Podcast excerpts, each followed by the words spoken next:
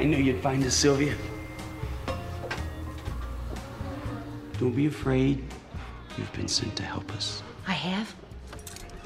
We're all sex addicts and we've been waiting for you. But why? Because you can lead us to an erotic orgasm we've never experienced.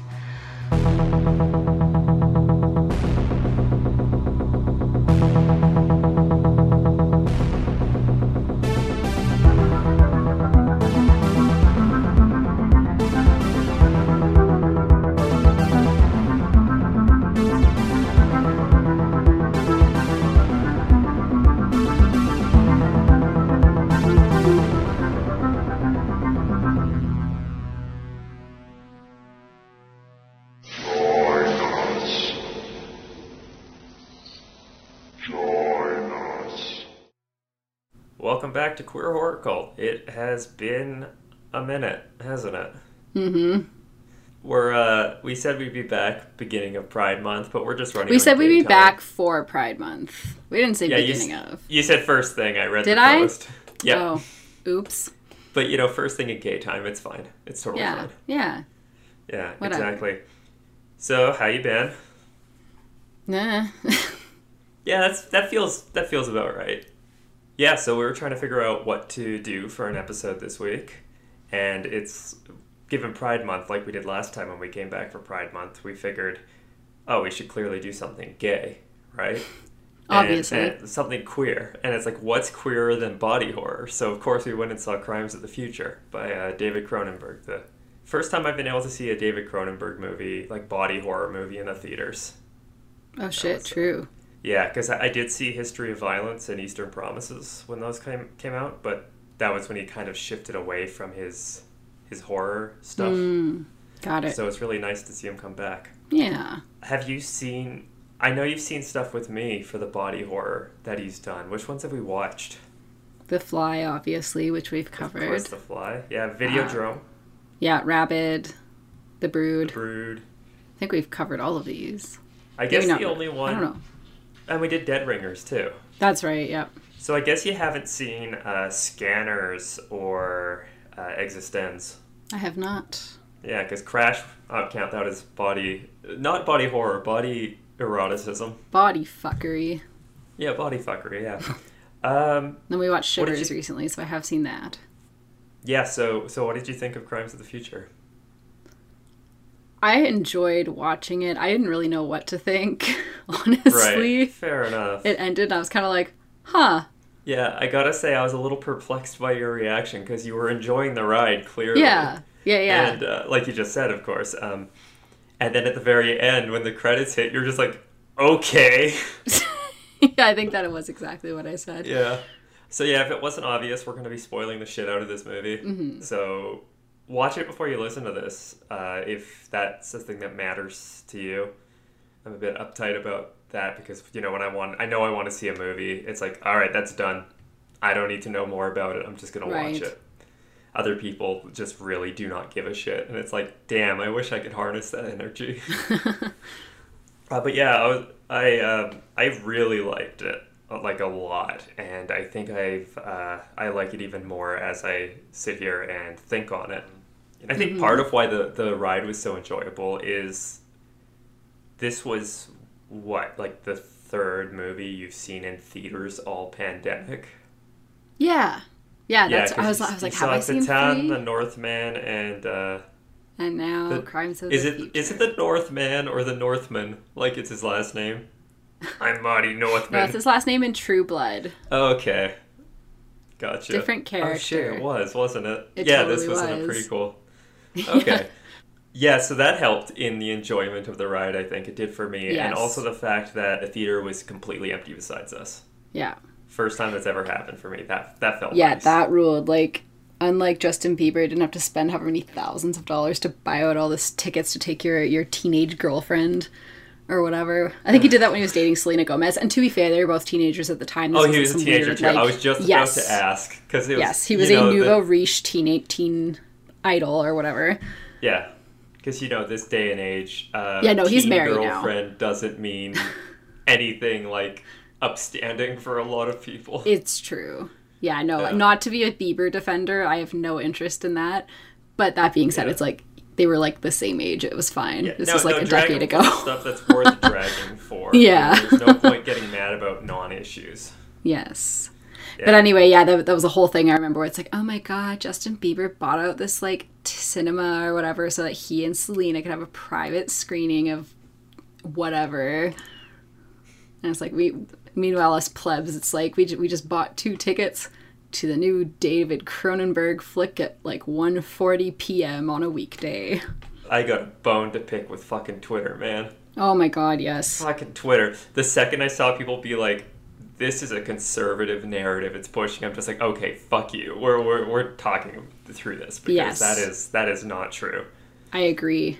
I I was thinking this might be a stretch kind of interpretation being stuck in my own head, but given that Cronenberg literally said this himself, this is a trans movie in a lot of ways.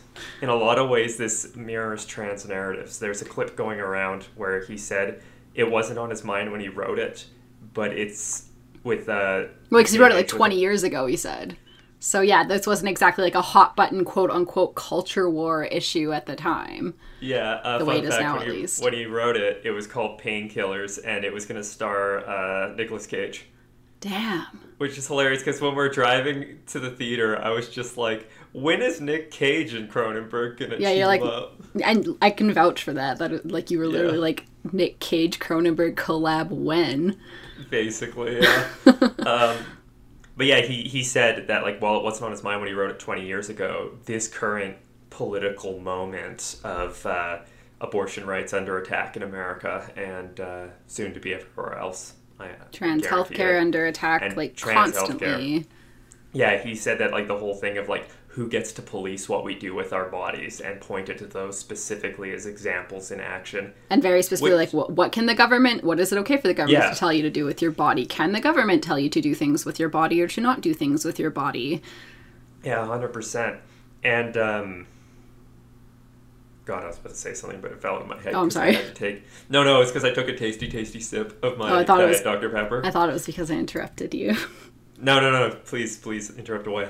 Um, but okay, yeah, that's uh, he's doing the trans narrative thing a little bit. I don't think it's exclusive to that either. So I'm not trying to push that this is hundred percent that, but I think it's not a coincidence. That's for sure. No, there's overlap, and it's like part of a broader narrative that like you could call it trans, but it's also just like trans is like one aspect of it that just seems to be the most visible, maybe or talked about one yeah, right now because it's because yeah, the the idea coming down to like how much self determination do you have over who you are and the body that you live in and yeah, things like like that applies to so many things, yes, including but not limited to like be you know gender and reproduction and like the list could go on. yeah, and uh, the politics. He's pointing to the politics specifically, which we are going to get into, but I think it also runs deeper than that in this movie. Um, if you haven't listened to it, I would recommend going back to our older episode. I think like episode five, uh, "Queer Eye for the Brundlefly," where we talked about. Sorry, that name is such a trans- banger. I'm still very proud of that one, even though I didn't personally come up with it. Never, I'm never proud of topping it. it. but yeah, so uh, that one we touched on the way that these uh, the trans bodies can be in uh, body horror movies, Mm-hmm. and so that might be of something to to go and listen to again if you haven't, or if you haven't listened to it. So, what have we got with this movie? Um, so it opens with a woman in some kind of like not quite post-apocalyptic, but you can tell some shit's gone down and there's been some decay and whatnot. I'm so glad you're doing the recap because I already forgot that part. I would have remembered it when I get to when that comes back into the movie like an hour later. No, so it opens, you know sets up the setting where you're kind of like, okay, it's clearly Earth. It's could be you know not so distant future, or depending on where you are, it could be the present. Really, like there are places that look like this. As the movie went, I got the feeling that this was uh, less and less further flung into the future than uh, Totally. I felt it would be like right off the jump. And there's a woman with her son, and her son is like a fucked up little guy. A fucked up little guy. We start with a fucked up little guy, and I love that for us. We do. He's, uh, I mean, he's like digging around in the water, and she's like, "Don't eat anything you find out there." And so, I thought he was panning for gold at first. yeah, I was like, "Oh, she just doesn't want him to like, I don't know, eat some weird little like ocean bugs because the ocean's polluted, or you know, some kind of like standard." Um, so yeah, so I thought it was setting it up for like, you know, the typical like, oh, the ocean is like polluted now, see, the bioaccumulation, mercury, you know, whatever kind of thing. Like, don't don't eat any critters you find out there, even though you might be hungry because the present is precarious with food supply. I, yeah, I thought it was going for that kind of thing. Yeah, Uh, yeah. turns out this kid can just like, just likes to chow down on plastic. yeah. I- he's brushing his teeth later and he just starts fucking scarfing down. Okay, that's an exaggeration. He just starts Yeah, he really goes to town on He's that. thing. leisurely biting into and chewing up their like plastic trash bin and just eating it. And he has this like white foam shit coming out of his mouth, and you're like, oh my Yeah. god, what is this? at first, because I didn't think the effects were too convincing there, but at first I thought it was like some of the worst uh, blending of CGI into something ever. Mm. Until way later, they're like they mentioned white saliva, and I'm like, oh, Yes. okay, so it actually was supposed to be that bright. Yes. Well, I imagine if you're going to be breaking down the plastic, you need some, yeah, it, it some kind of enzyme or something to help. Yeah, Yeah. But Yeah. yeah, at first you're kind of like, oh, is he like producing I just thought he was acid? really like, loving it, just like, oh yes, and drooling. I Yeah, mean, this he's- is the kind of kid that he'd go to a burrito store and be like, "I'll take one burrito wrapped in plastic." it's this guy, this weird little guy. Yeah. So, um, needless to say, naturally, his mother smothers him death. That was hard. This movie goes That hard. right off was yeah. It went hard. Yeah, it was uh, you know who can kill a child? It's like this woman in the first five minutes of the newest Cronenberg flick. Yeah, and then she goes even harder. She like calls the kid's dad. Yeah, and it's like come like pick up what's left of your son, your so-called son. his body will be here. I won't be, and you're just like, oh shit, bye. lady. yeah, like she's uh so yeah. This, I, I I take it this was not a first time incident. Definitely, yeah. And I I really liked how they did this scene, like the performances too, because Mm-hmm. she seemed so disgusted with this kid. Like this is obviously the right thing to do. Like she had reached that mental point. right. But she still was so broken up about it in a regard, but that felt so muffled compared to everything else. It and I really liked how they played that. It- yeah, me too. It was, after- it was uncomfortable. She's sitting there all teary eyed and like she's breaking down a little bit, but she was so clinically obsessed with doing this act when it was happening. Mm-hmm. like it's like it, it needs to be done and Yeah. so yeah and yeah i think with that mutedness i kind of found myself thinking like okay and then with calling it like you know the thing you called your son or whatever Yeah. i was like okay with that level of detachment it's like did, did he like grow him in a lab and then bring him home and it was like this is your child now or yeah.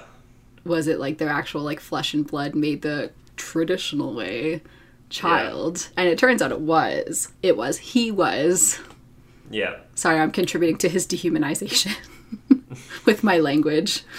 Ugh. I'm calling Absolutely myself in and performing a self crit. I will not do it again. Good for you. I am learning. I'm listening. Uh, yeah. so- uh, that's the opening. Yeah, so that, that sets the tone for the movie. And then we're introduced to Mr. Tenser, Saul Tenser, and his Yeah. lovely co-conspirator. I was gonna say her lovely assistant, but it's like no, she's his like partner in crime. Partner in partner in crimes ways. of the future. Hell yeah. Caprice. Yep, Caprice.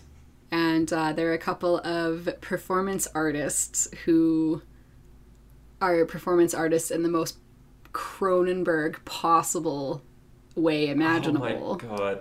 That made me so happy that that's what the performance was. I know he just But- he just leaned into it so hard. He's just like I have a brand. we- before we get to the performance thing, one thing I loved is how they started with uh, uh, Viggo Mortensen's character Tenser, where he's just in this weird naked lunch looking pod. That's right. Writhing in agony kind of thing.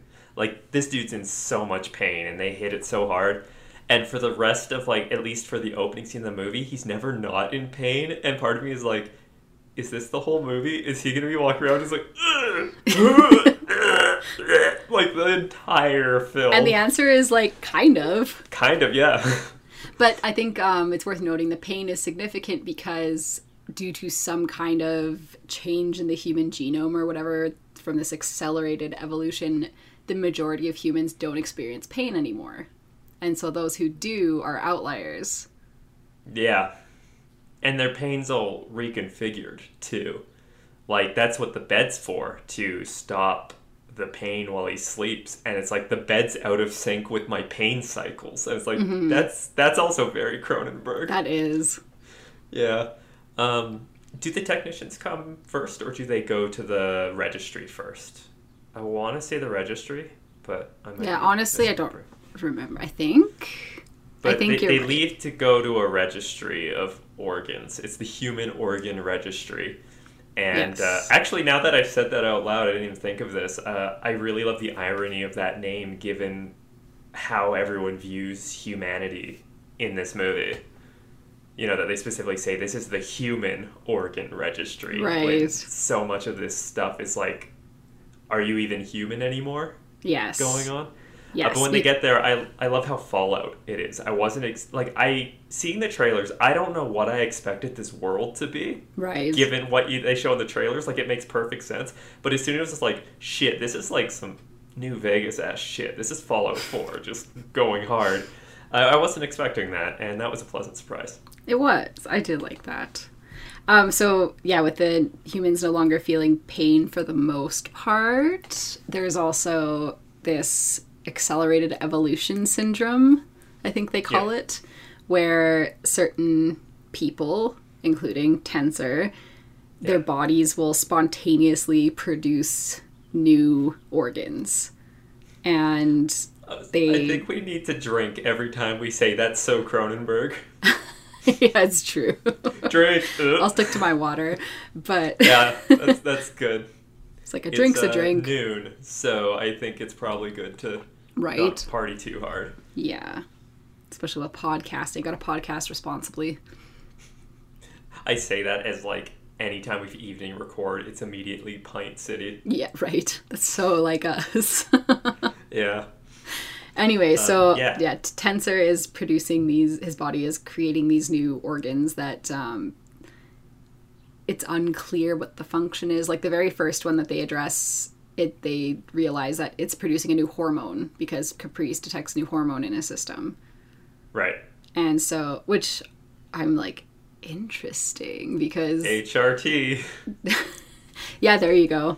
It's just, but if it, because I, if it's a new hormone, is it like a, uh, like novel, like doesn't otherwise exist in the body? Oh, I see what you mean. Yeah, because I took it to mean like it's doing some like human hormones, but in a way that we don't normally do. Like Right, and it'd I be like it- your lungs producing like um, stuff the pituitary gland would produce. Yeah, yeah, totally. Okay, fair enough. Yeah, whereas I was like, oh, it's like, it's just like a new hormone is circulating in your system. And so I'm like, No, I, that that's I'm thinking you? that now. Yeah, Yeah. it didn't occur to me. That's yeah, so, so yeah, I, I'm, I guess, but given that we both had different possible interpretations of what that meant, it's like, oh, so it's, it's, it's ambiguous, I guess, unless Cronenberg is like, no, it's this. Yeah.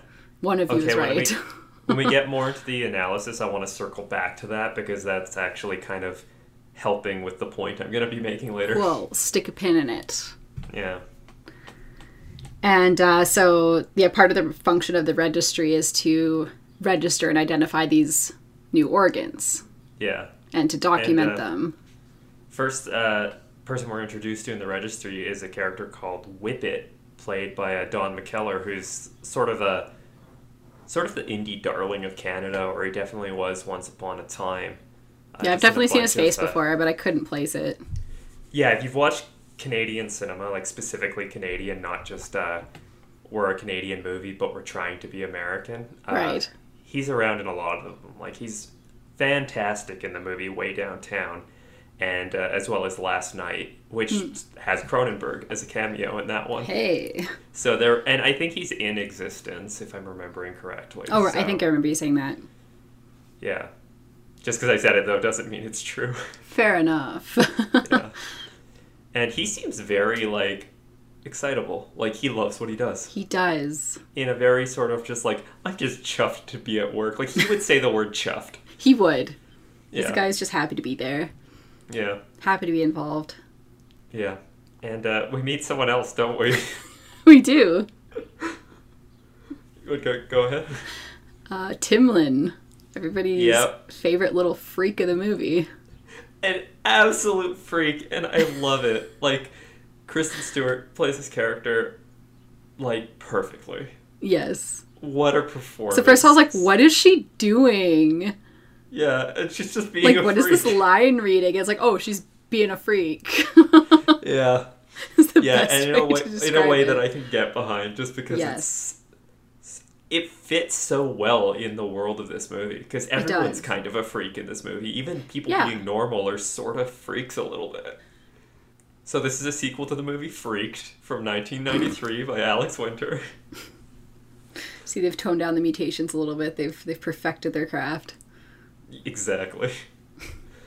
um, yeah, and uh, that's essentially this scene serves, I guess, to set up the world of the film a lot in terms of like the organ stuff that you were describing, uh, and introduce some more characters that come up a lot in the movie. Yeah. Uh, so it's after this that we get uh, the performance, right? Yeah.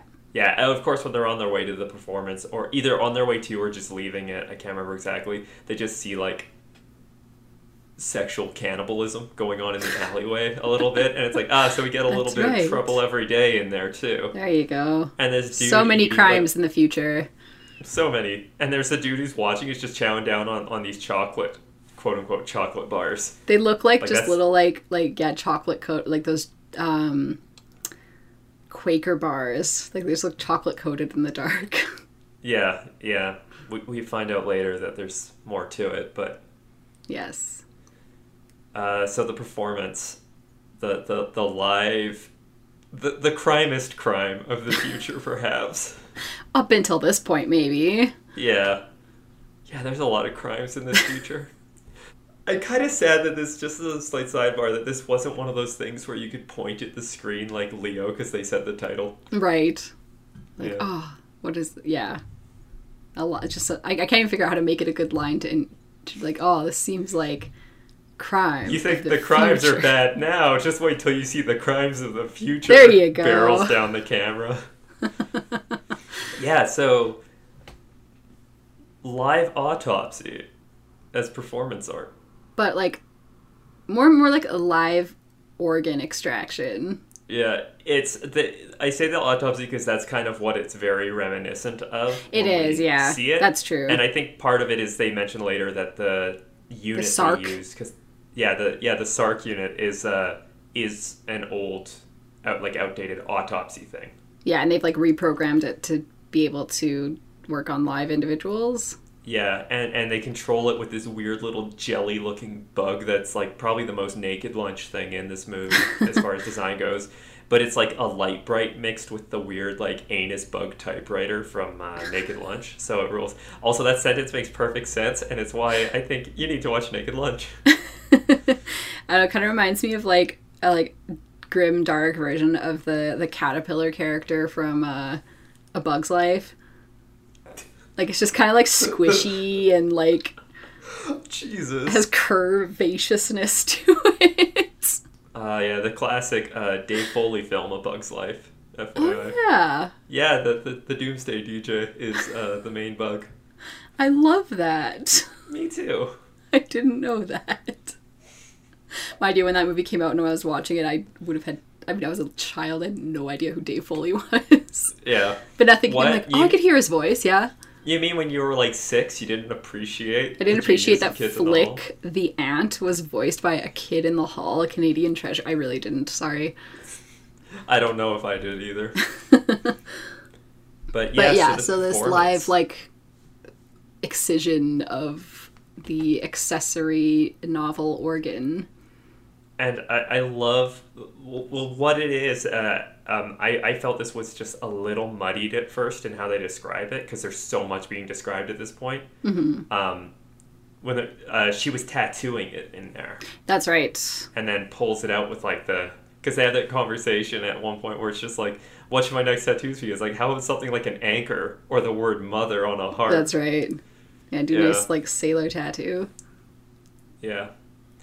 And uh, it's just this fucking weird hunk of meat. It's a new organ. Like at first, I thought it's like, do they kill him every night that somehow bring him back? Because it looks like it just ripped his heart out. Kind of. Well, yeah, because like, don't the like, or maybe I'm thinking of of a later scene with the Sark, but I thought I remembered at one point the the the bits, the the knives and shit, the surgical instruments just like go in and then just start like flailing around. It's like you're gonna like give him internal They, bleeding, they do to an extent. Yeah, I don't think it's as harsh as that later scene, but um, right? But it's like. it goes like right up under his uh, sternum and then Yeah. just yanks something out. Yeah, you're like, bro, you're gonna yank a heart valve or some shit. Like, gonna unplug And, one uh, of his lungs. Yeah, so this sequence, uh, one thing that I think is why I do consider this movie a queer movie in a lot of ways is we find out shortly after that that this is considered the new vice and that this is illegal. Like, it's mandated that you cannot do this. You can't grow organs and then pluck them out for people to watch. Like, these weird performance That's why you're on a registry. Yeah, the performance arts of disfiguring. Yeah, that's the registry. So, like, you know, you can't live near a school. Think of the It's- children. Yeah, exactly. No, yeah, it's the it's the new vice, and it's the idea that you can't do with your body what you want to in whatever way, which I Nor can your body do what it wants to in whatever way. Yeah. Because it's not. Because I mean, they talk about they do Oh, the whole like philosoph- the, the philosophizing about like, well, maybe I'm willing these organs into existence subconsciously, but really, it's like the body's doing what it's gonna do. That's interesting too, because that gets into the narrative of like I can't help it, I'm born this way, like sort of thing.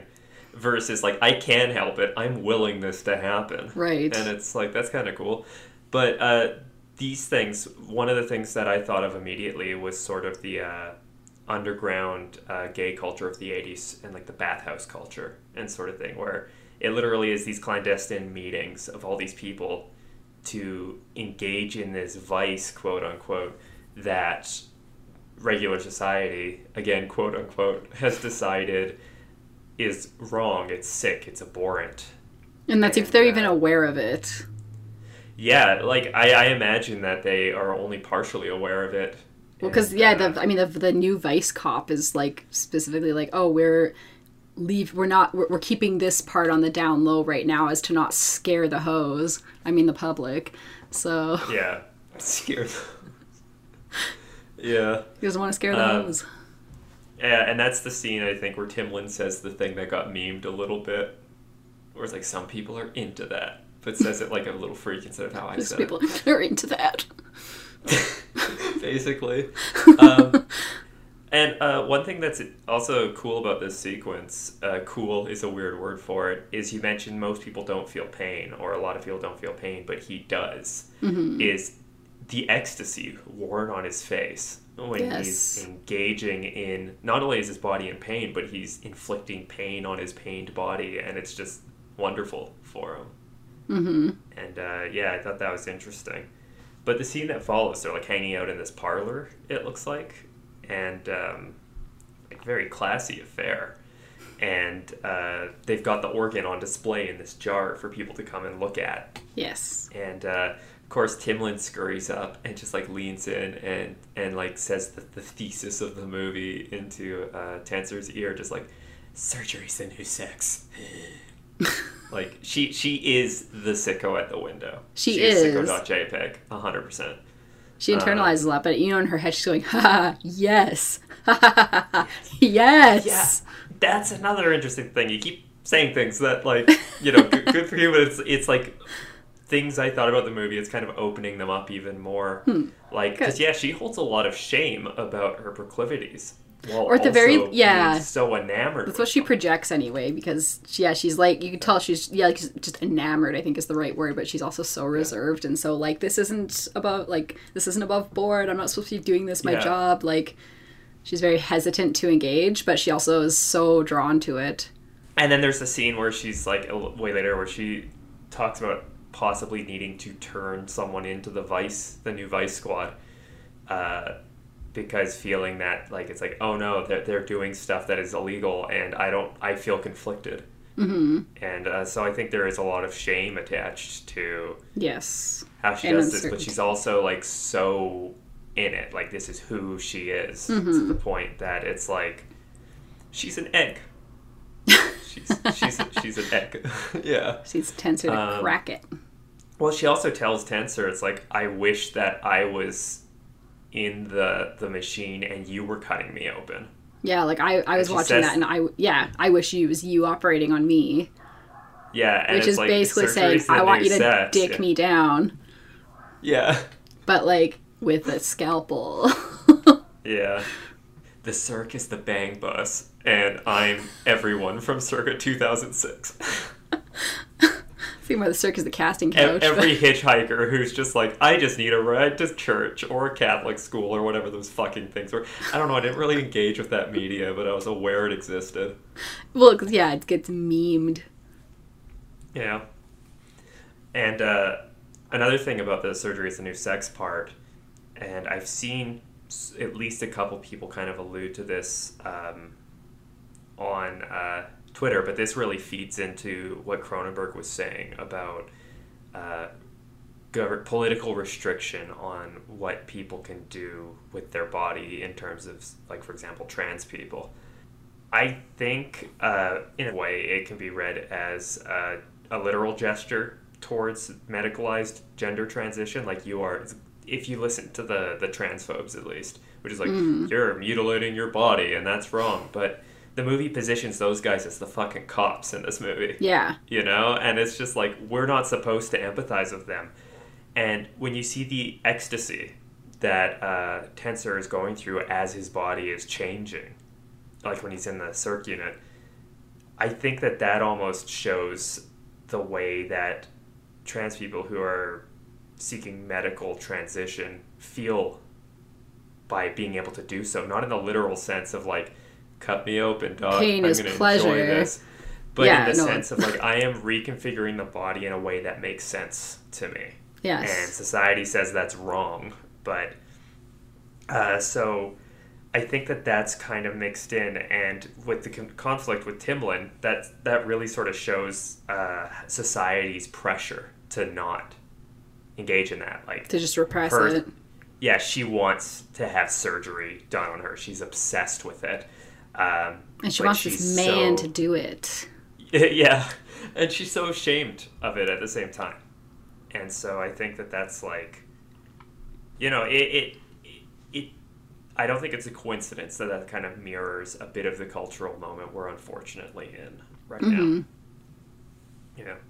Well, then I also think like I maybe haven't seen this as much, but aren't there like you know people who have no fucking clue what they're talking about, obviously, but who try to say that like oh getting these surgeries is like a fetish, like it's the surgery itself that's the appeal, and Yeah. lining up that like autogynephilia bullshit and whatever, and Yeah. it's like oh yeah, I'm sure that it's like super hot to like go and have major surgery and have to spend weeks recovering and being in pain and not able to like live your life normally because it's on hold to heal from this major procedure you have like yeah that sounds like a super just like yeah that sets the Oh, mood. Um, I, I think that this that this movie does kind of start with that. Like I don't think the movie's saying that this is the, the, the good way No. to be. But there is that conflation of uh, sex with the transformation of the body, like the actual act of transforming. Yes. So it would be and i think like with the fetish thing. pain too but i mean if if like this idea that like you can't or if most people can't experience pain then there's i think even if you don't have the pain itself there's still the exhilaration of knowing like i'm transcending what it used to mean to Yeah. be human and i'm you know probably i could I'm in danger i could still bleed out i could still get you Yeah. know like these complications could happen but these kind of built-in warning signs that the body usually has are absent and so yeah i could see it being exhilarating and thrilling Yeah. Um, but but I also think the movie isn't actually siding with that idea. Of, No, I- I think- the, the sex and yeah. stuff, like you're saying, because later in the movie, we, when we'll get to this, we do see essentially quote unquote post op people Yes. that are they're freed. They feel Yes. freed by this, and I think that that is really where the um, a lot of it is kind of stuck in together, and I think that's kind of calling out that gross. Uh, like you used the, the phrase autogynephilia, for example. Um, for those that don't know, that's the idea that uh, super pervert Blanchard, and not the good kind of pervert, put forth of uh, Yeah, not a good crime is What? the future pervert. bad crimes of the future. Um, that uh, trans women who are heterosexual or, or you know think they're heterosexual, as you put it, are actually just like sissy gay boys, and trans women who, who think they're they're lesbians um, are autogynephiles in that it's the sexual thrill of having the female body, and you know it pushes this really nasty narrative. But I think that that's what the movie's saying that it's weird that these people are condemned for finding pleasure in their new bodies. Like uh, like like Tenser's racked with pain as he's growing these new organs, you know, changing his body, and it's like, oh, that's cool. How you're just like, he should live with the pain, rather Right. than than accept the changes or welcome the changes. And I think that that is just like pointing out the bullshit of that talking point so hard in this movie. Mm-hmm. Yeah. Well, yeah, and just this expectation of like who should have to live with pain versus who, because I mean, you see this all the time, if you're in the right spaces at least. But it's like this idea of like gender confirming medical care. It's like the majority of gender confirming medical care is provided to cis people, whether that Yeah, is 100%. hormone replacement after menopause, whether that is cosmetic surgery to make you, you know, bigger breasts. You have this like seventy-five thousand dollars surgery now that can make men taller. I was just gonna say that, like that. How is that not a gender affirming surgery? Given that it seems literally very is. much born out of, uh, born out of that whole like short king not being enough. I need to be taller. Yeah, or like I need to be more feminine and have a more feminine physique and have bigger curves and get a Brazilian Yeah. butt lift because my body isn't enough for like the current beauty standard. Yeah. Sorry, It's I- just- that that sounded just do this. judgmental. I don't mean that to, but I mean like in terms of like the insecurities that can be fostered by this. Yeah. I mean, it's a whole, the whole like Instagram face and body is like a Yeah. whole separate topic, but yeah, this idea like- that we can have these ideals for cis people that they should be free and empowered to pursue if they so choose and if they have enough money for it. But then the very simple, like, well, not simple in terms of procedure, but simple of like, I want just want my body and my char- you know physical characteristics to match who I feel like and who I am. It's like, Yeah. oh, that's ooh, doctors shouldn't be allowed to do that. No, I, I totally get you. And uh, on the judgment part, uh, I think that it's fair to judge in the terms of it. like you said, it's 100% acceptable for cis people to Yeah. just do it because they want to. And they don't Um, need like, like, you I- know counseling beforehand and two psychologists or psychiatrists to sign off that they're mentally sound to have these procedures. Like The cops kick that. the door in, and it's like, all right, Tenser, you're under arrest. You don't have two letters from a psychiatrist. you're spreading dangerous gender ideology. yeah. Ugh. But yeah, I think, like, this was stuff that was just jumping out of the movie at, uh, at me when I was watching. I think that's why I felt so pleased with it when the credits rolled, even though I do have a few gripes with how it ends, but we'll get to that too. But yeah, so this whole sequence, I think, really works. Like, uh, that's a great economy of storytelling, which is, you know, something a lot of people are obsessed with.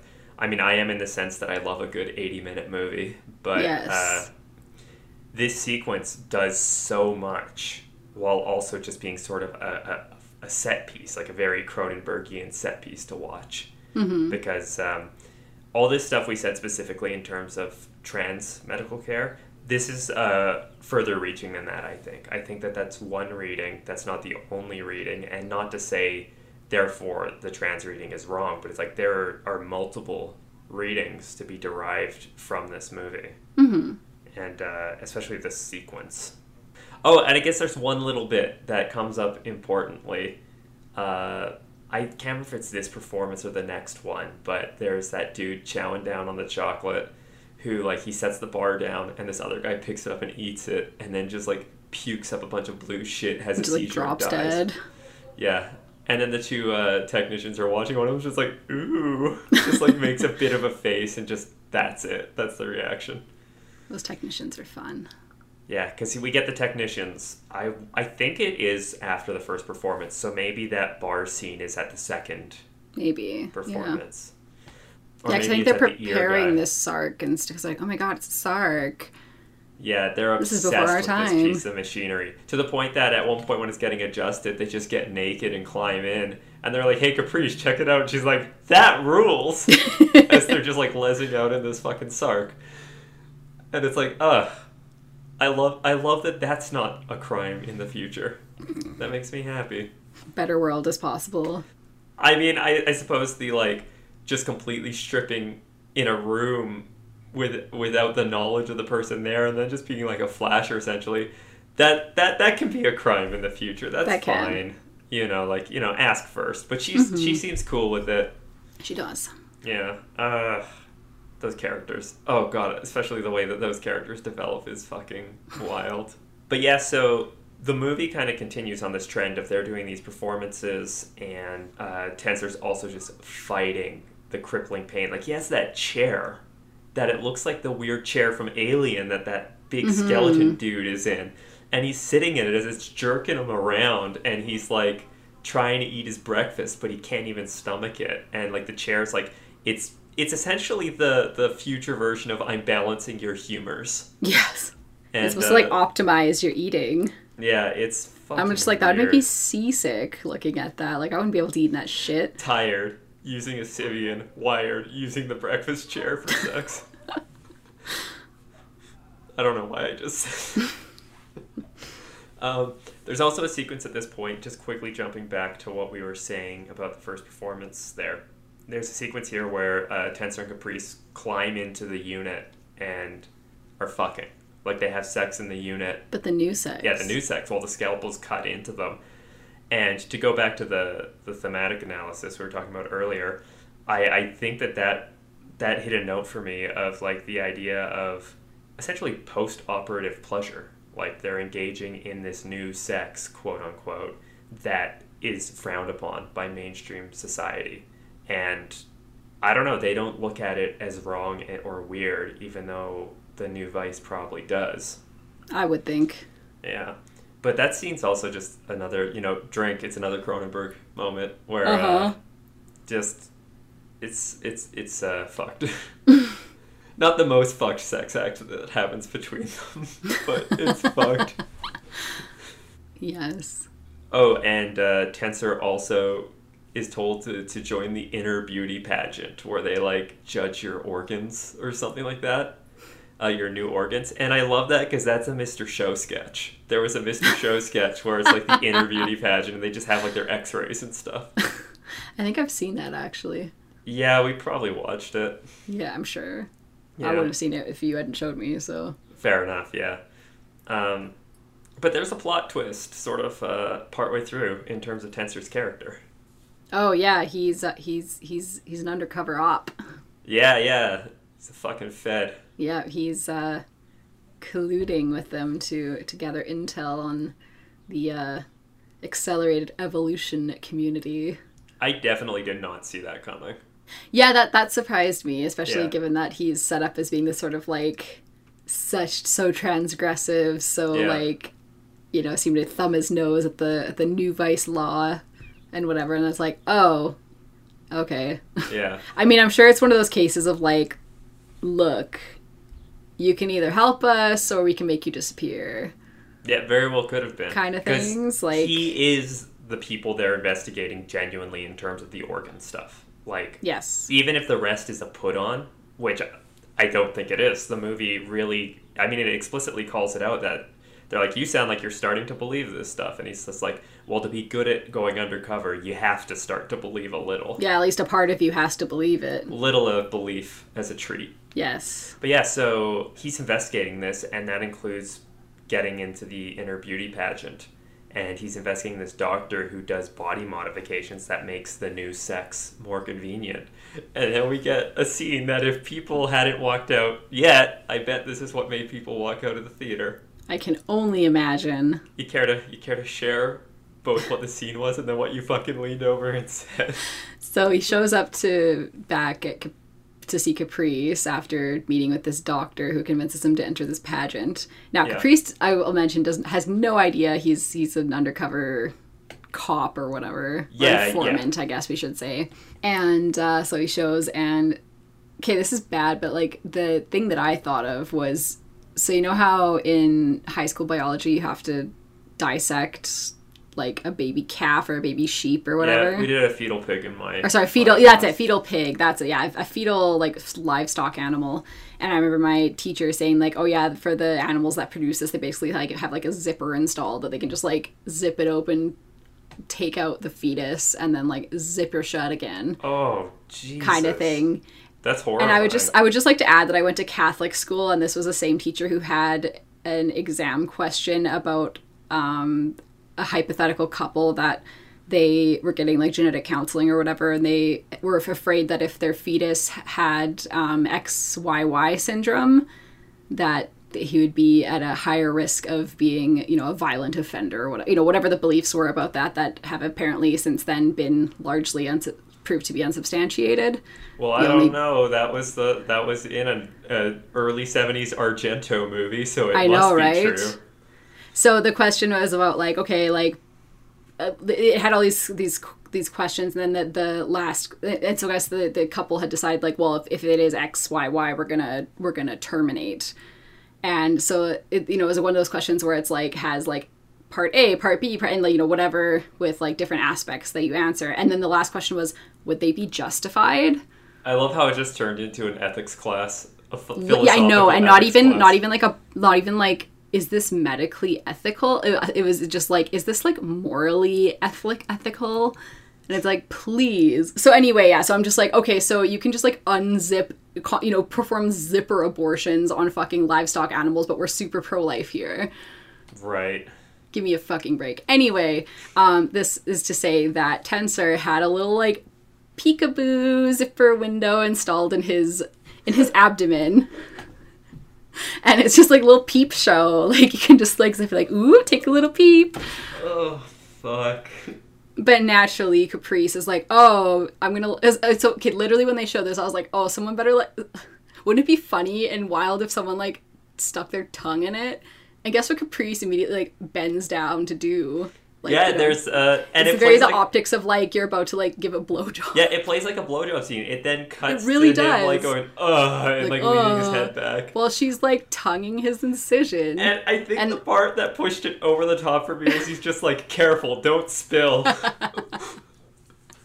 right? Like make sure you swallow. Ugh. Uh, uh, what, what did you say? You leaned Oh, over. I leaned over and I was just like, who need they surgeruciate? I'm so glad we were alone in the theater because I was I like, wouldn't have said it out loud if we weren't. I was cradling my face laughing. yeah. But yeah, so that's And then I the, and then I corrected myself to say that they're Cronenbussy, I think. yeah, and that's and the uh, genesis of this episode title. So Yeah, David you're just like, well, we have a title now. if you're listening, that is why we used this title. yes, it's because you depicted this act in your movie and it Yeah. inspired us. yep. He has a history of Cronenbussy. Like you got that in Videodrome. Yeah. Yeah. Yeah, yeah. All over the place in Naked Lunch. who need they Cronenbussy fisted, like auto fisting, uh, reaching into oneself, and yeah, we love Cronenberg here. He's a Yeah. cool guy. Definitely. uh, jeez. So, um, essentially, where this movie goes with this is the there's this is when it finally kind of loops back to the plastic eating kid. Yes, because at some point, the uh, dad of the kid he sees Tenser and he's like, "Hey, so I have my dead kid's body." Yeah, he, he fucking pulls a stand by me. He's like, "Hey, want to see a dead body?" Yeah, he's like, he's like, I, he's like, yeah. Have you ever thought about doing like a live autopsy? And he's like, uh, I can't say I have. And he's like, oh, well, I have a body for you. It's like a really special body. It's my son. Yeah, it's a my, kid autopsy. ex-wife murdered, and I have his body, and you should cut into it as live performance art. And Tenser's just like, what the fuck? And then Caprice is just like, ooh, can I do it? Ooh. Yeah, yeah, I want to do it. I want to be involved. And so he's like, what? Like, why would you? Like, yeah, I mean, yeah, Tenser, like, he, you know, doesn't break his undercover. Just like, why would anybody want this? And the guy's like, well, to like show the truth, like to, you know, they're trying to cover this up. Like, my kid, what, you know, was was Oh, like sorry. us. Just, just, a, just as an aside, because I don't think you mentioned it, is the dad is the guy who is eating those chocolate bars. That's right. Yeah. Yes. And so he, you know, he's he's part of the underground community of the like evolutionary, the evolutionarily accelerated. And this And- is possibly one of my favorite aspects of the movie, and I was so hoping it would go here when it started turning into that. But their evolutions, it's that they can't eat normal food. They can only eat plastic and waste because they've evolved to survive this hellscape of a planet that we've created for ourselves. They eat our own industrial waste for sustenance, and it's how, Yes, and- how they survive. I loved this so much because like it just it creates this sort of like paradox of like and I, I love it. So okay so you have the idea that like you said before where the, you have these people growing these new organs and they're like oh can are they even human anymore? And this idea that if people can like subsist off of this completely unnatural thing that should kill them does that are they still human? But at the same time this toxic this plastic this waste and stuff we've generated it's uniquely human in the sense that no other species does this. It's a human created byproduct. And so Right. it's this paradox of like it's completely inhuman but at the same time it's completely uniquely human in that like no other species would do it's human in the sense that like yeah we didn't produce it with our bodies or whatever in the same way but like we our minds enabled us to produce it our human brains and our, our- human our- abilities Our evolutionary advantage is always like down to our intellect. yes It very much Well, is a yeah. product of evolution because we thought it is of yeah or at least a byproduct Yes, yes. because I, I think of um like I remember seeing our you know when I was kind of like dabbling in like vegetarianism, veganism, ethics, oh what do I do kind of thing, and really interested in that, and seeing you know people are like, well, I mean I, I think it's been established that like humans have a very like omnivore digest digestive tract and mm-hmm. stuff where we have like yeah we don't have the same kind of like teeth and digestive tract as full on carnivores but we also are also not identical to Full those herbivores. like herbivores where some kind of hybrid in between that we can we can digest both yeah. a lot of people do best with a combination of both but they don't have to kind of thing and i remember like they're like oh well you know we, we're not predators in the sense that we don't have like claws and teeth and like whatever and someone's like yeah no our weapon is our brain is our mind is our ability to make tools and make weapons and use them and like that's our Yeah. weapon is our like you said our intellect It's how we survived. yeah it's how we create like novel like yeah we don't have these things as part of our like physical like phenotypical body but we have the ability to make use of our environment and our and the things around us to be tools for our use Right. Yeah, that that's this all over with this underground Yes. cell. That and that's the other thing about why they're an underground cell. I mean, why he wants the live autopsy with his son is because they basically want to go public. well yeah because the, the thing that's unique about a son is so for everybody else this is something that has developed after they've been born so Well, it's actually, this is uh, another thing too. Yeah, I'm well actuallying you on the podcast. Um, is uh, in this sequence they reveal they've had surgery to embrace this version of That's themselves. right. And uh, Yes. you know that that wasn't nothing in my queer reading of uh, absolutely it's better Yeah, for but- them. You know, they, they've realized Yes. they've eschewed the the old way that was not serving them in order Yes. to live a more full life. And that if they're anything like tenser was probably causing them immense pain Yeah. and suffering. But anyway, so he yeah he reveals he had surgery, and so a lot of the times like these these um you know these organs and stuff they develop after you're born, after you developed, after like your genetic material is all there kind of thing. It's like a change that happens throughout the lifespan. Whereas the thing that was unique about the boy is that he was born with the ability to digest plastic and toxic waste. Yeah.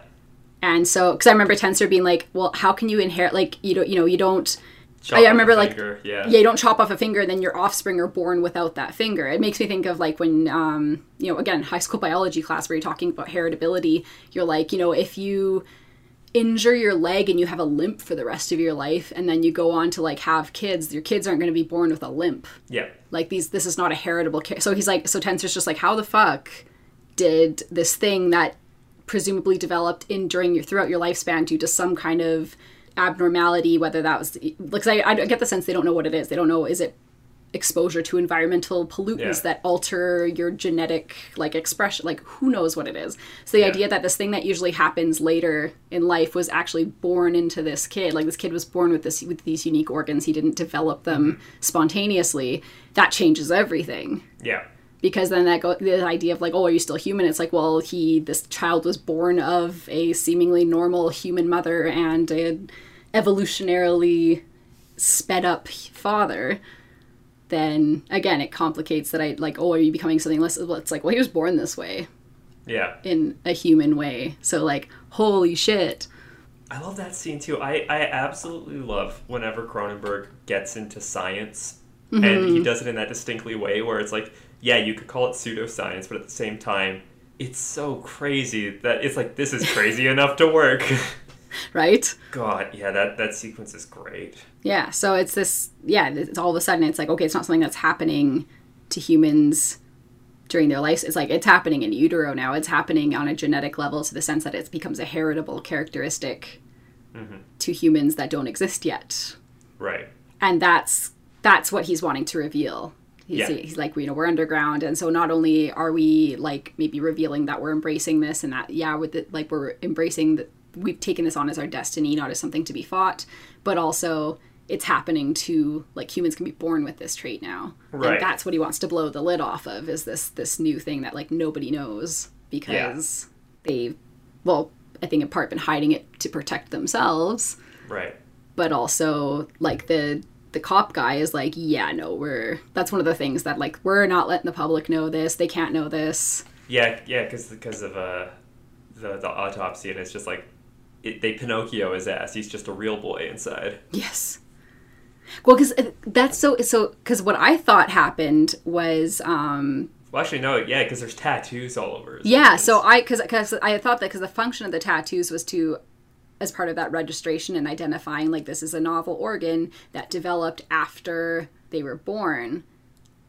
So that's another case where the yeah the, the understanding where my understanding of it was like okay this means that he was registered and that it was acknowledged like this happened after he was born kind of thing. Yes, but then i saw something that's like oh no he's like swapped with like normal organs and just looks like a norm like yeah, that's what maybe it was a combination of both. Ah. yeah. But then it's like how? He didn't have the like weird input Yeah. jack thing in his guts the way the Isn't others that do just great when it's just like I'm a human glory hole and like Timlin is just like fucking it with that device while licking her lips and it's like this this rules. And just like stimulating her eye Yeah, the aristocrats. what a scene What a what a, what a movie. Um, what a visual and the dad when he uh, runs out and he's crying Yeah, he's like, steps. "No." no, it's all fucked. The lesbian technicians show up behind him, and holy shit! Well, we find out a bit earlier that they're actually like assassins working for someone, trying to take Yes. down this group. Because the surgeon who installs the zipper, they uh, go in to fix his breakfast chair, and when they um, they leave shortly after, and then it cuts to him there with like a bullet hole in his head or something like that. So there's something bleeding and he is Yeah. not alive. Yeah, well, in It's this dripping scene, blood. uh, they go, you know, they, they, they do the whole like couple who slays together stays together thing as they drill or killer the back of his head at the same time with these huge. And can I just say fucking it is. Pride Month, so they slay. Yeah, and then that scene is so vicious because it's just like power drills to the fucking brainstem, gore everywhere, and then they just like pull him out, and the dude beefs it down the stairs like hard, and then they just skip down the stairs together and kick his head a little like- bit to make sure he's dead. It's like no, he's alive, he's fucking fine. You drilled his brain, things. and he's totally fine. Yeah, just gonna like skip away together holding hands. Yeah. Oh, there's an energy to it. and that's another thing. I It's love that- That, the lesbians are allowed to be completely psychotic in this movie just because, without Right? it being a comment on their queerness. It's just no. They just they're, are. They're gay and they're psychos. Yes, we support women's rights and women's wrongs. I love it.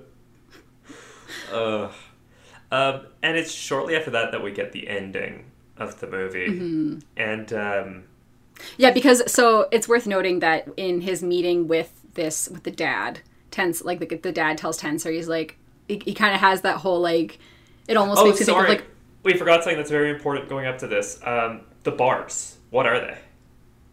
they are like melted down plastic waste byproduct like l- yeah like think think it's like a bar made of the microplastics that are accumulating in our bodies Basically, yeah, it's like this purple goo, uh, Yes. and they they harden into these bars, and that's what they eat to subsist Yeah, on, and like- that's what the guy, the normal guy, ate earlier and fucking died from. Yes Yeah. and so in revealing like this is what they like this is what we can do this is what we eat um it's almost the sort of like like morpheus and neo kind of moment where like the dad who has the bar he's like well tense you know you should try one of these i think it'll change your life like Yeah, like he knows some like like Tenser is obviously suffering and in pain and kind of like isn't sure like, like what he's removing these organs because or one for the performance art but then also part, clocked. Yeah he's been clocked and he's been offered the red pill. Yeah, and so it's like like because it, but because i mean we saw this guy die so it's like okay why are you offering this thing to this guy who will probably will probably kill him? But yeah he's been clocked and he's like here have this. It'll crack your egg. And Tenser's kind of like yeah. ooh i don't know if i want to do ready that. like that's that's kind of scary. Yeah, and so yeah, it's a sort of like this like guy who who like sees something intense and is like, I know what you are, and I can tell you what you are, but maybe you need to experience it for yourself. Here, take this. this guy has essentially clocked Tenser, and Yes. Yeah. And it's like, here, try my here, here, sir, have some candy. when you put it that way, Come over here. I want you to meet some of my friends. that's oh oh you're being you're you're a little freak about it now. anyway, so yeah, this goes into the end scene. Well, because I remember like towards the end because they want to take down the cell. Yeah, which is led by the dad. And then the dad gets assassinated, and the cop is like, "Yeah, I don't know who did that. Like, that wasn't really." yeah. There's there's a lot more going on than there than- is, and I mean, yeah. he could just be lying to Tenser. Like, Yep. you don't know who to trust, but he could also just be like, "Yeah, I have no fucking clue what's happening. We did not anticipate that." Mm-hmm. Like, yeah, there's there's a lot there's a, there are a lot of stakes and moving parts in this future full of crimes. and none of And it that- and- feels yeah. spelled out for you too. No, It's funny. I didn't feel this movie was spelled out, and I didn't feel it was particularly difficult to decipher either. No. I mean, I needed to like sit with it a bit longer Yeah. and kind of have it go like, "Oh yeah, okay, that that was that." And But yeah, so what is this uh, ending now that we've got all these uh, irons in the fire? You do it since you Okay. we see Tenser in the breakfast chair, and he's Yes. trying to chow down on this thing, and he is in so much agony, he can't even stomach the food as he's just being like whipped back and forth in this, this chair.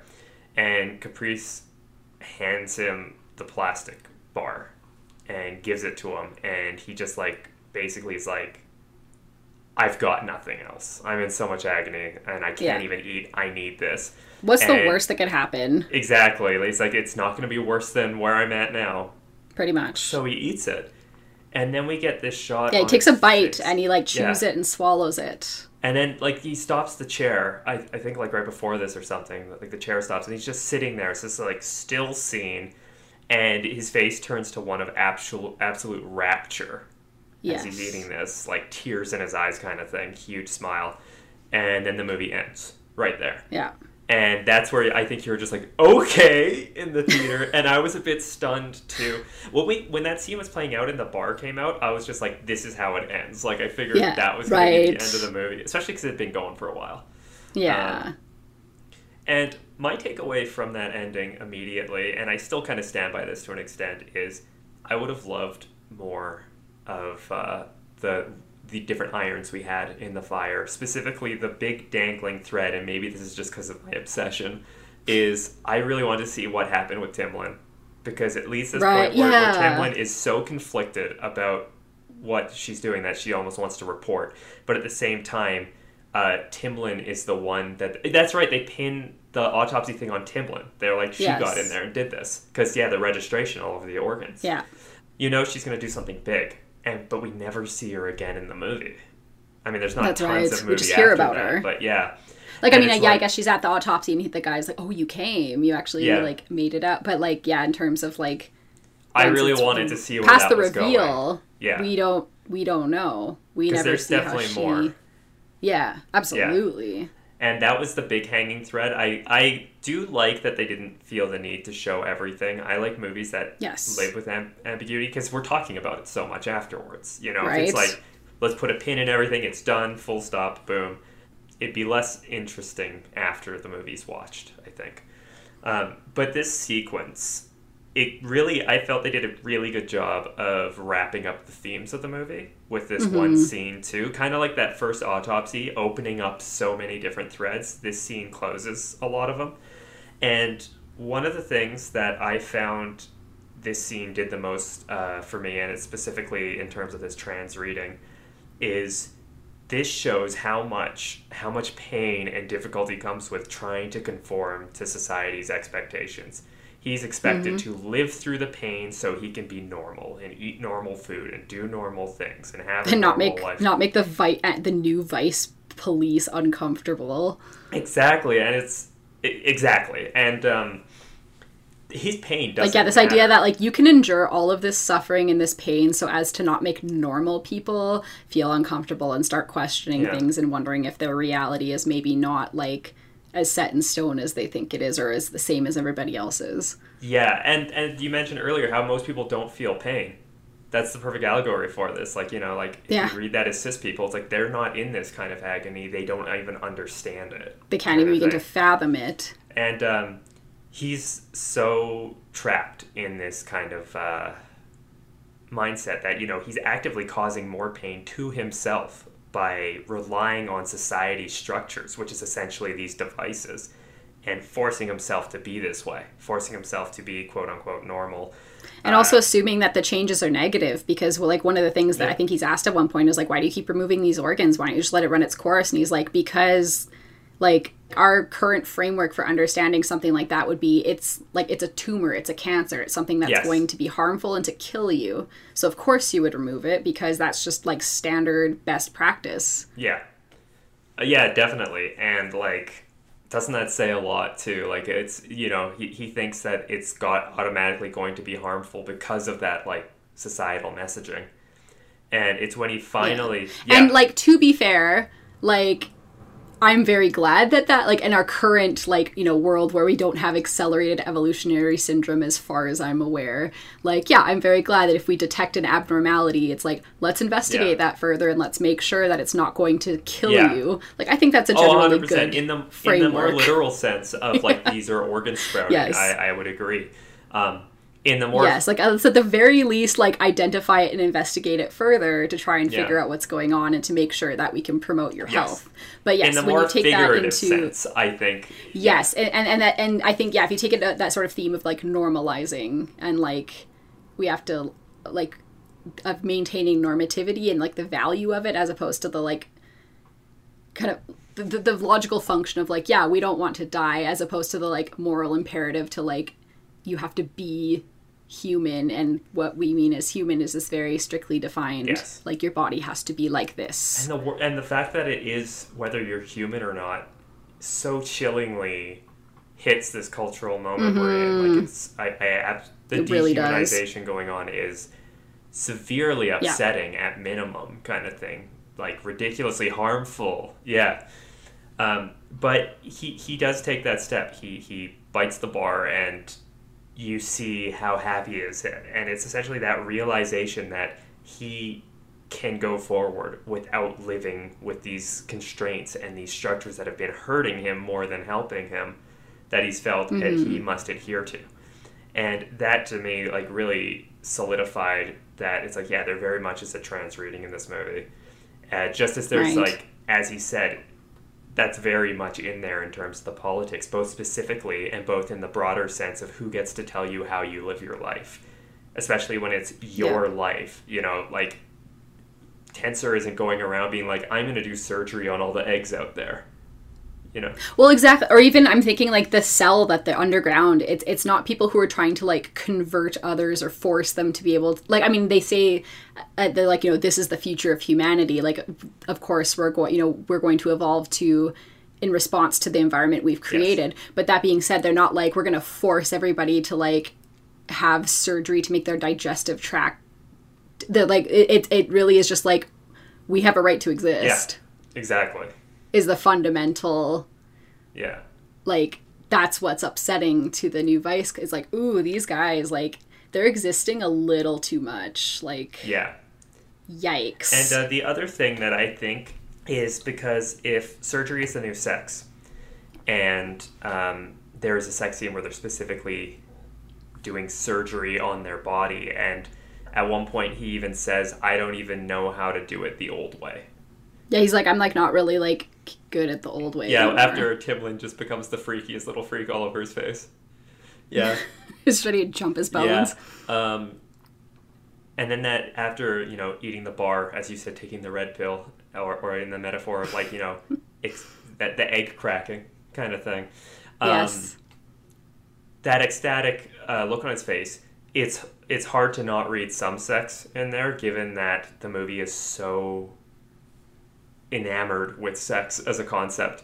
Like you know, it's the same mm-hmm. face he's making to a more subdued degree, at least in those performances while sur- surgery's being performed. yes And I think that is almost like a, an okaying, not that it needs to be like this is okay, but society would say that otherwise, of like the the post op body being allowed to experience pleasure kind of thing. Like it's Right. it's basically a condemnation of uh, like like was brought up the autogynephilia argument where it's just Yeah. like no this is good that this is happening for him. This is a good ending. Like i would say this Yeah. movie has in its own fucked up way a very happy ending. Right. Or at least an optimistic one. And optimistic's a good word. It's like full of possibility. Yeah no because I, I just keep thinking of there's that um i won't say viral but it's going around that screenshot of that Letterboxd review of this movie Yeah. where it's talking about how it's like fundamentally conservative and like david cronenberg is just like scared you know it's, it's transphobic and he's that so scared of like it's so Everyone's yeah i'm like there's opinion, nothing but that that opinion Yeah. was like d- made me double down on thinking we need to record this episode because fuck this is a trans movie yeah i agree. Yeah it's one of those like i think that's a really like imagine calling cronenberg conservative. Yeah I, I think like yeah to call it fundamentally conservative i think is is a really like i can't think of a better word so sorry for saying this but lazy reading. Yeah. like i think if, if this movie has any crime and if you can even call it that it's it's that it's incredibly ambivalent. Yes. It's just it's that's it's ambivalent Yeah. it's not saying if it's good or bad and that's up to you to interpret because you have our interpretation where we're like wow like what an optimistic Yeah. ending whereas you'd probably have somebody who's like oh my god oh no this is the worst thing that Yeah. could have happened to him because now it means that he's a freak Yeah, and uh, I think ambivalent over ambiguous is the correct word choice for sure because it the movie does have like the, yeah there's ambiguity to it too but but, but yeah, the movie really does kind of present multiple like conflicting things. Like Caprice's Yeah, character like, draw is your own so conflicted throughout this movie.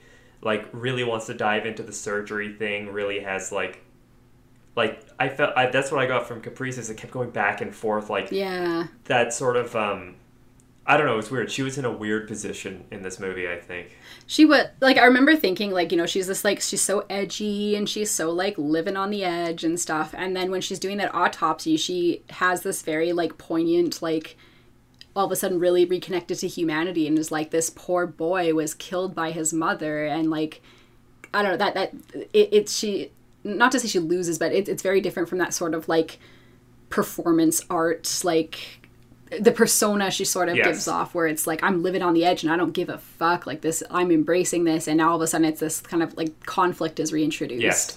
and like he- yeah the, this sense of like oh my god like i don't even know if i can go through with this this is horrible and as i'm doing this i'm feeling profound emotions at this this bit this the loss here Uh-huh.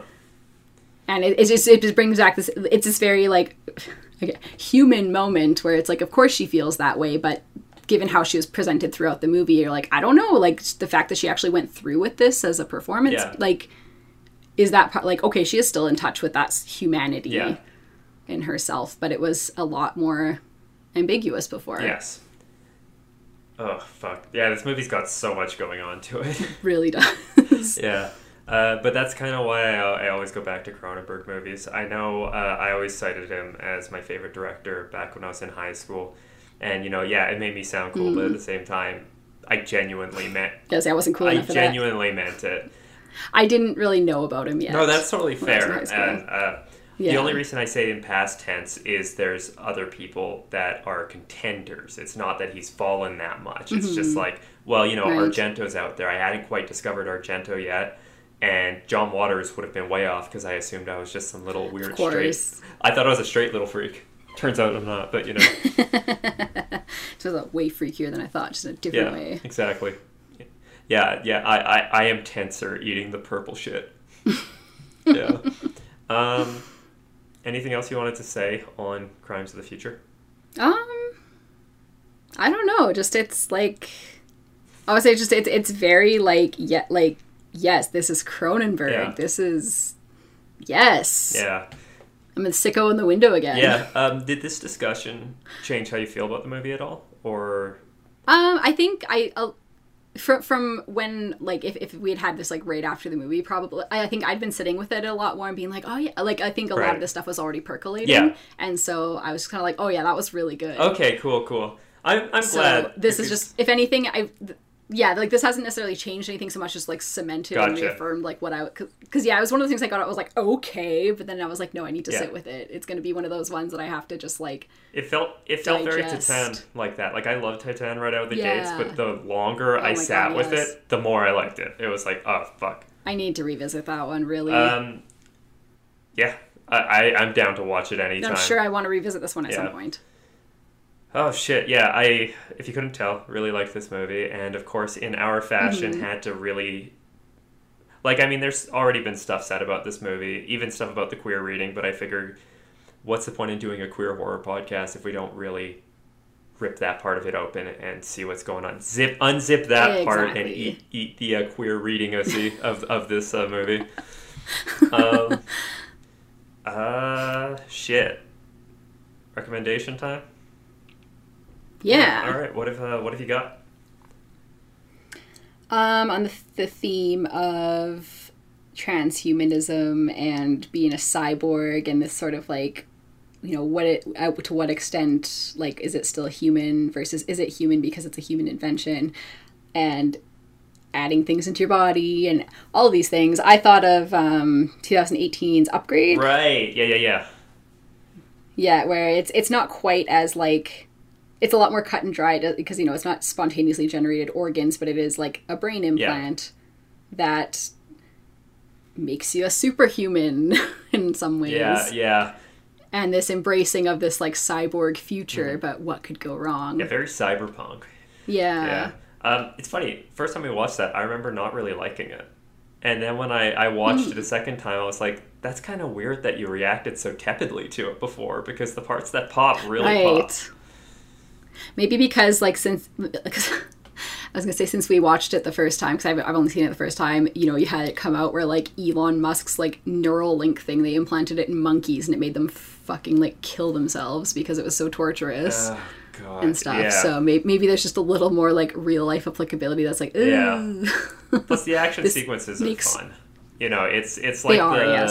the blood and guts version of a John Wick fight scene. Totally. yeah I was gonna say it's, it's like the like like malignant Yeah, yeah, yeah. Um, cool, good recommendation. It's uh, Thanks. one I imagine since you said you've only seen it the once, probably worth rewatching yourself. Yeah. Hell rewatch yeah. it. My recommendation is going to be an apple that didn't fall far from the tree. It is Brandon Cronenberg's Possessor. And the reason, Oh, I, yeah. it's so good. I love that when I uh, got the 4K, I got a signed copy. oh that Yeah, because uh, I ordered it through Diabolik, and they're like, we have a limited number of signed slips that we will just be putting on some of the pre-orders. And I got one, so I was very Love happy about that. Anyway, so the reason I think this fits, and I'm not going to try and spoil Possessor at all, go watch it. It's fantastic. it's so It's good. So good. But the idea of how technology shapes identity and humanity. That's that's where I saw it. Because originally, before seeing Crimes of the Future, the vibe I was getting, I was thinking we could do an episode that was that and Possessor. And then, you know, the hmm. more, as soon as I saw Crimes of the Future and we started thinking about it, I was like, you know what? I don't know that that, that link is as strong as I thought it was going to be. Fair enough. But I think it's strong enough to recommend. Yes. And watch the uncut version. A lot of, lot of boners. That yeah, that that's one thing about Crimes of the Future that was like, how come the only character that hangs dong is a dead child? Yeah, it's it's it wasn't brave to, to not have Dong City, but you know, and No, I had had Bush City, but no no I'm kind of surprised too because in Eastern Promises, Viggo Mortensen hangs Dong while beating up a bunch of Russian mobsters in a bathhouse. Like that's Well, there the climax go. of the movie is him just There hanging precedent. Dong. So you know, that was that was the one place where I, I think it, it could have been braver. Yes. yeah.